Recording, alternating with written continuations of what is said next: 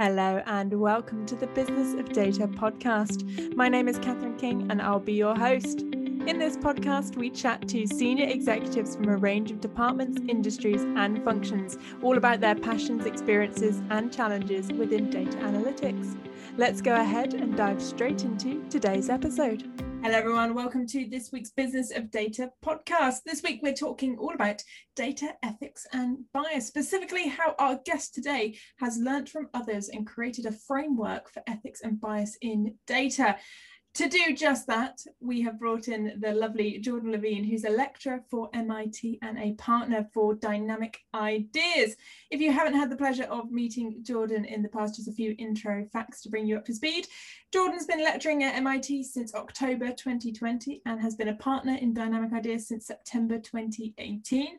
Prior to both, Jordan has worked within McKinsey and Company and founded a risk-based health tool organization as well. Now, if you can't find him at the work desk, you'll most likely find him running around after his two-year-old daughter or getting ready, rather excitingly, for his new baby to come into the world in a couple weeks' time. Lovely to have you on the podcast, Jordan. Thank you, Catherine. What an exciting time for you, both in the world of data, but also personally as well. Goodness me, what a busy time you must have at the moment. Indeed. you say with uh, bated breath. Now, also, I mean, to, to add to your many uh, busy things you've got in your calendar, you're also one of our global advisory board members here at the Business of Data. I thought to start out, why did you uh, want to get involved in the wider data analytics community when you're already doing so much? Yeah, I, I um I like math. I love math. I was a pure math undergrad. Um, and I didn't study predictive analytics. I studied the kind of Greek math, doing proofs all day. And um, as I've found that businesses can gain a, a, competitive edge with data and analytics, I've just essentially dedicated a vast majority of my time to training and education and just spreading the word of what math can do and what data and analytics can do uh, for good. And thus, um, what drew me to this, this platform in your organization was um, a real focus on actual implementation of use cases, uh, less of the hype and less of the conceptual and theoretical over the next de- decade, but more what do business leaders, what do large organization leaders need today? and how can it can improve both the world as well as their performance. And so I couldn't say no. well, it's a pleasure to have you uh, within the board and, of course, contributing to content just like this podcast. So let's dive in. And I mean, data ethics and bias. I mean, such a hot topic right now. Um, well, to say that is a complete understatement, I think. Um, now, you very much saw this coming, and you've been working on on a framework, as I said in the introduction, to help deal with the various challenges that they bring along with them. Could you firstly talk me through what exactly we mean when we say data ethics and bias, and then why you saw the need to create a framework? Yeah, so let's the I think the kind of governing theme I'd like to focus on is the idea of, of a blunt a blunt tool versus a precise set of tools. And what I think we're seeing in both the media as well as various governments around the globe is the use of blunt instruments to solve, I think, serious problems. So, for example, there's a European Union uh, piece of legislation that is in draft right now, and it is so broad that it's almost hard to understand what to do. Um, the legislation laid out a number of high risk examples that almost cover our whole lives. Uh, for example, priority in dispatching emergency services, admission to educational institutions, recruiting algorithms for jobs, mm-hmm. evaluation mm-hmm. of credit worthiness, um, individual risk assessments for individuals on the street, uh, including prime prediction algorithms. So the, the list I just gave covers covers our day to day, and that feels like a blunt instrument to do. And when the government says this is the new regulation and it's almost so broad that you don't even know how to act, I, I find that um, I find that confusing. Thus, I uh, sat down with a number of folks and, and, kind of surveyed the literature and what I knew to create a initial view of what a set of precise tools could look like to help government organization, businesses, decision makers actually address specific bias issues versus reacting to blunt regulatory requirements. Fantastic. So the, the the wider context, as you say, in the media as well. So with with ethics and, bias in mind, what does your framework look to to do in a practical sense? Yeah, so let me answer that very discreetly, and then I, would like to visit history for some context. So, in a practical st- sense, um, I've I've listened to a number of debates on the lexicon of analytics. What's the definition of machine learning? What's the mm-hmm. definition mm-hmm. of artificial intelligence? I, don't know how to react and I don't know what to do with that information often as I get very confused. And so I like to anchor in just very uh, almost almost too basic language, but in terms of descriptive, predictive, and prescriptive analytics. Descriptive analytics, you look backwards, maybe in, in, in computer software, you're doing a SQL query to just understand the state of the world. Predictive analytics, you have a target variable, and ultimately you're trying to predict a future event. And then prescriptive analytics, what, what recommendation engine can an algorithm provide? What decisions can it provide guidance to? And then, so within each of those um, categories of descriptive, predictive, and prescriptive analytics, I think there are a series of issues that can pop up and and cause ethical issues if there's bias built into the different algorithms across descriptive, predictive, and prescriptive analytics.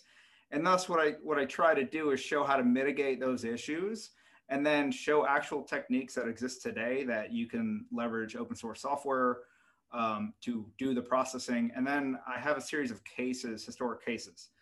So that that's the framework, which is simply look, let's simplify our lives. There's descriptive, predictive, prescriptive analytics. Within each of those um, groups, there's a set of issues that can pop up. What are your mitigation strategies and what tools do you have to do to put them in place? But let me pause and, and step backwards, um, maybe a century and a half, if that's okay. Yeah, absolutely. Um, right so I, I, opened with like a, a, blunt instrument versus a set of precise mm-hmm. tools and, and, my argument is like the sooner we get away from the blunt instrument into the precise tools the better i think we all are um, and uh, in historical context what comes to mind for me and you're broadcasting out of the united kingdom yeah um, in in the united kingdom on the books in from 1865 to 1896 and i mean the, the legal books uh, laws was something called the red flag laws.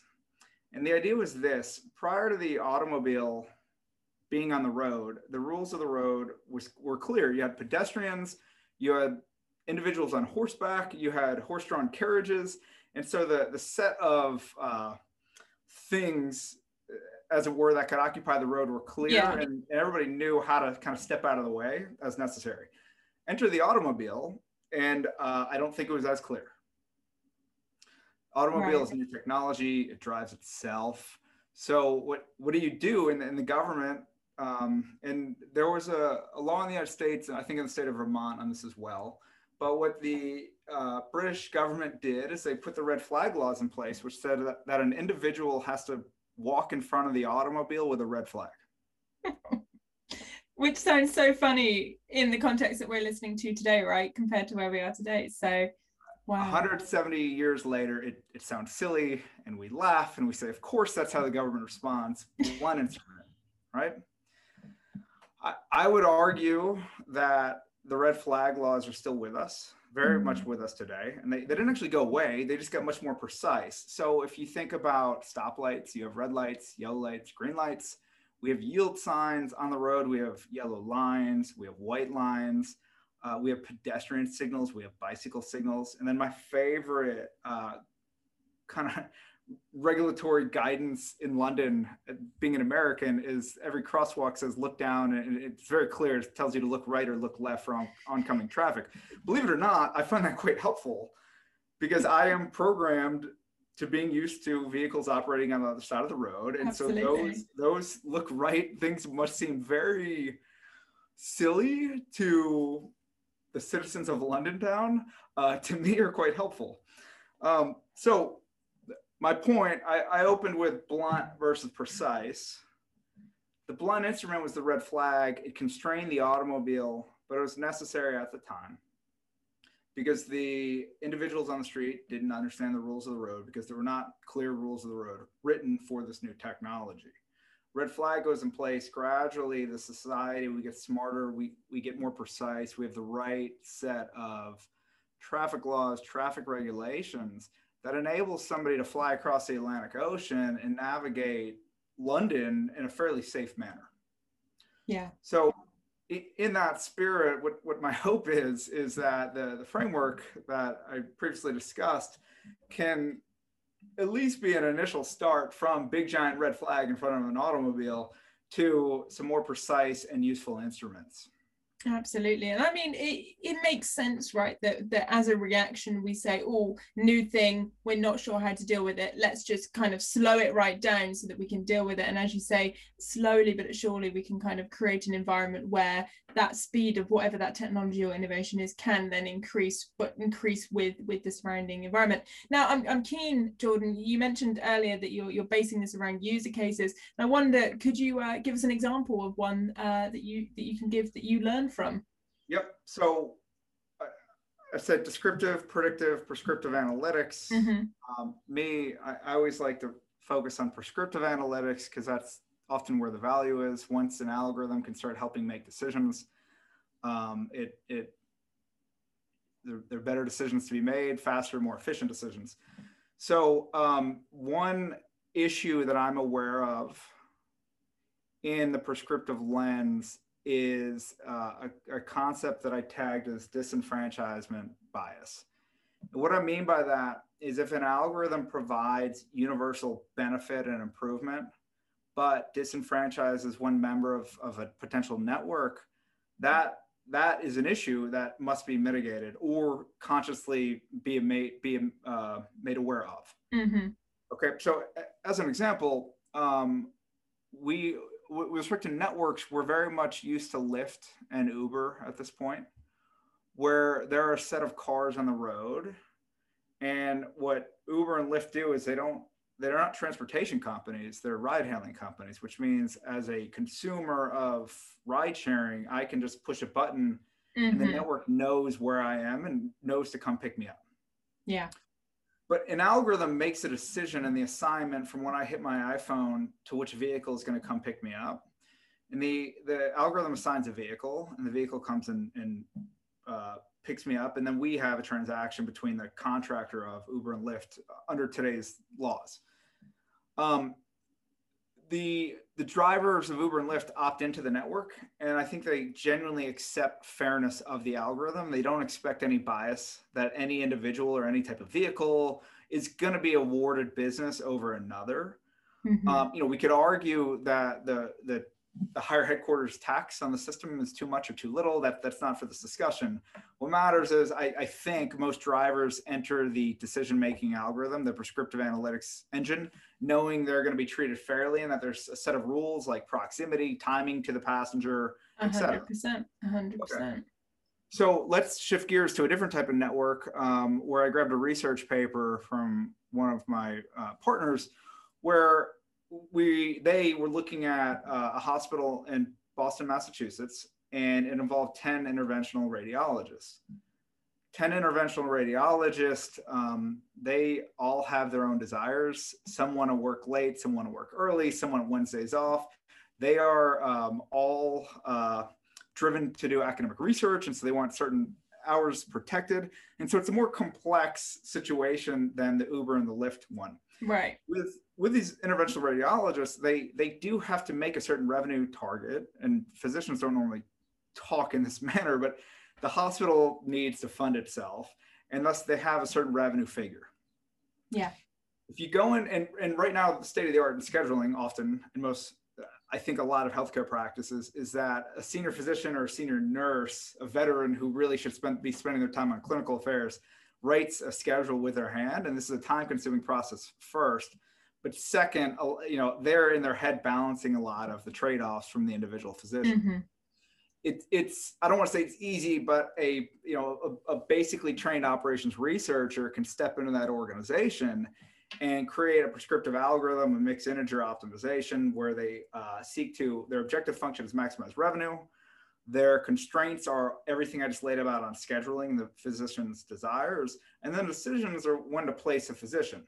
And this sounds good, but I what I'm flagging with a precise instrument back to the framework is that if all if aggregate revenue over all the physicians goes up, but one or two physicians ends up losing revenue, mm-hmm. that can be perceived as a, as a bias issue. That can be perceived as unfair.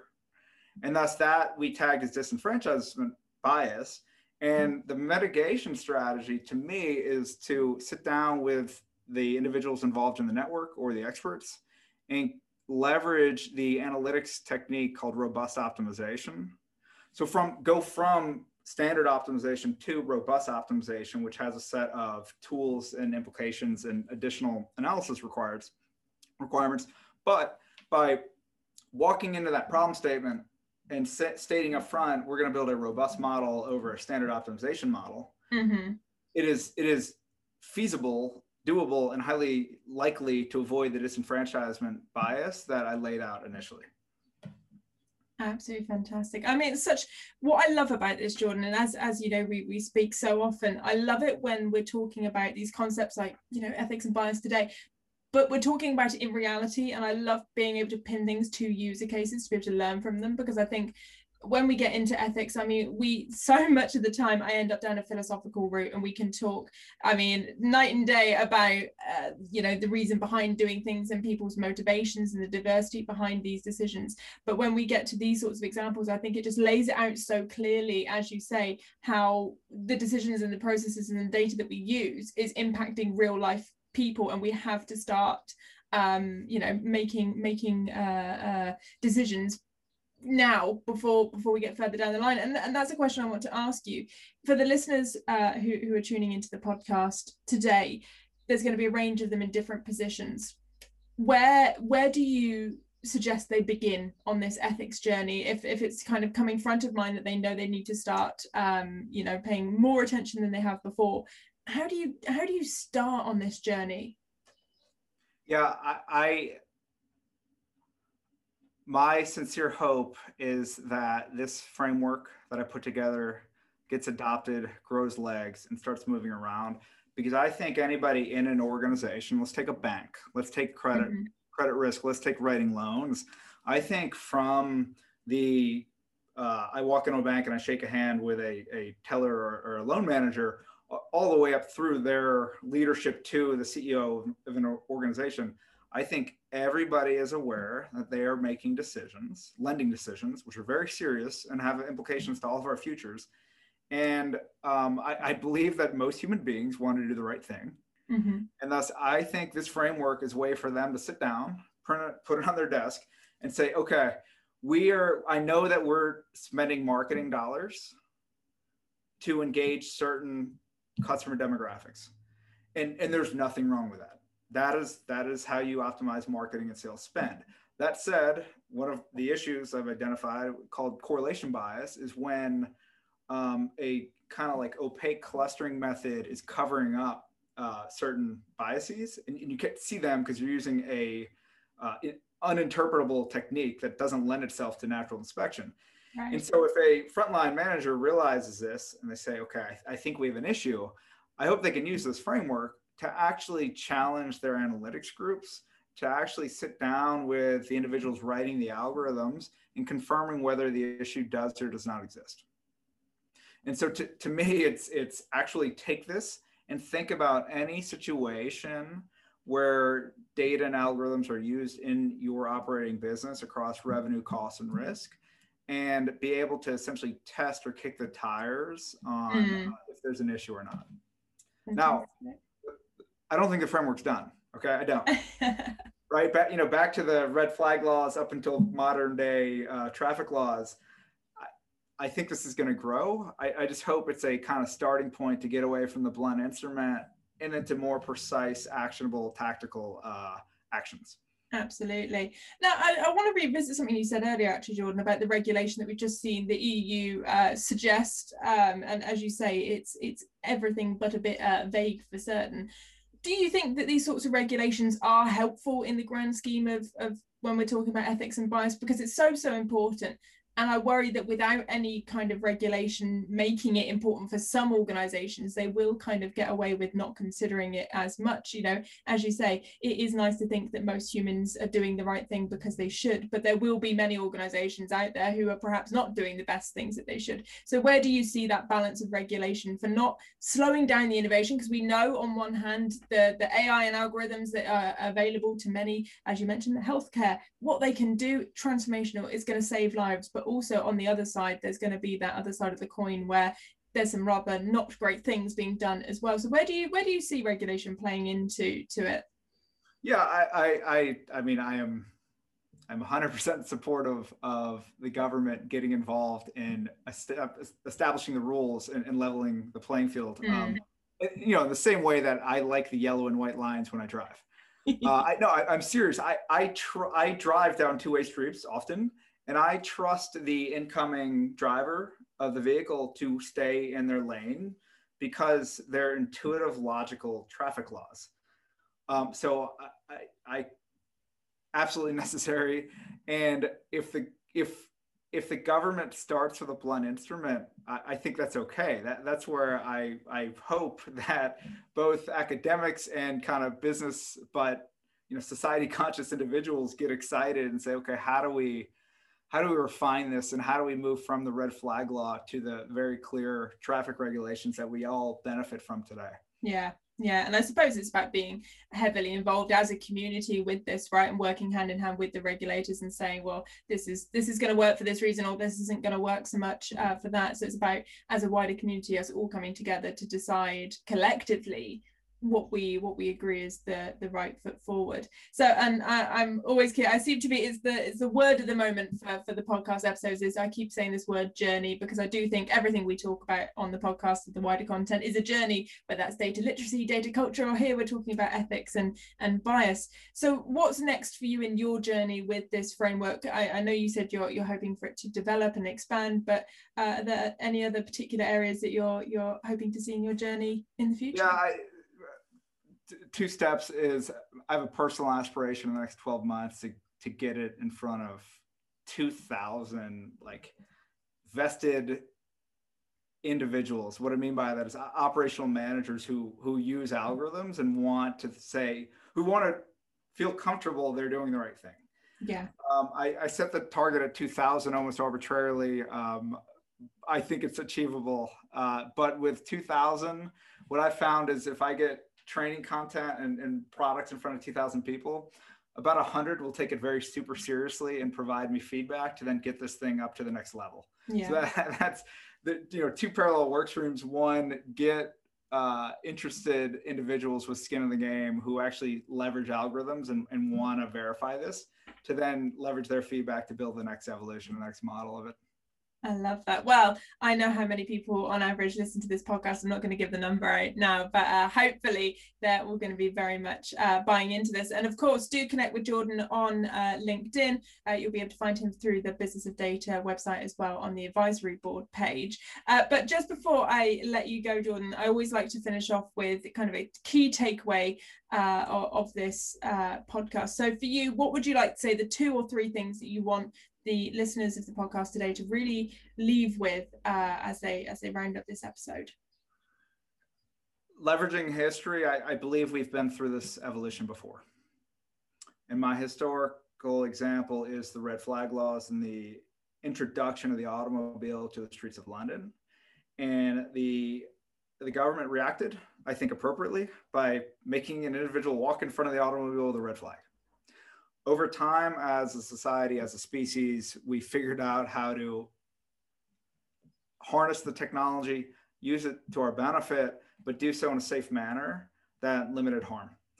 And as we are now in a, a, world where all of us are producing data with our mouse clicks, our keystrokes, our iPhones, where we walk, or our Google Androids, um, and all of us have access to open source software and cloud computing, the use of the you know we have the ability to process all of this data and provide analytics in terms of descriptive predictive and prescriptive uh, methods and, and, things we can do with it mm-hmm. and thus the more precise that we can get in terms of bias and ethics and the more the more issues, very discrete issues we can identify and then think through how to mitigate them and show examples of mitigation, I think the better we all are. And so my my big hope or my you know my big takeaway, my hope is the audience, this resonates with the audience is uh, let's collectively work to move from blunt, high level, heavy uh, burden government regulation to a set of precise tools that are available to all of us. Absolutely love it, John. And I think what this podcast has been such a great piece of evidence for is data storytelling, right? It's about taking these concepts and telling a really interesting story, layering it in with that history and that context. It makes it tangible to everyone, right? Uh, we, we all walk down the street, we can all see the, the lines on the road, we, we understand that. And I think the more we do this as well within, within our wider organizations to buy in and, you know, demystify the, the challenges around ethics and, eh, you know, what you may have heard, as we mentioned earlier, in the, in the wider media as well. So I think a, this podcast has been a great example of how you can do that with a with a rather conceptual topic and actually really bringing it and anchoring it to user cases, but also uh, a story as well. So uh, thank you so much, Jordan, for joining me today. Thank you, Kat. We hope you enjoyed that podcast episode. Do be sure to subscribe and follow the Business of Data podcast wherever you're currently listening to ensure you're always first in line to the latest episode. We'd also appreciate your review as well. So if you are listening on Apple Podcasts, please consider leaving us a review. And as always, find us on socials as well as heading over to the Business of Data platform for more forms of great content, including articles, blogs, and video. Until next time, stay safe, stay well, and we'll see you real soon.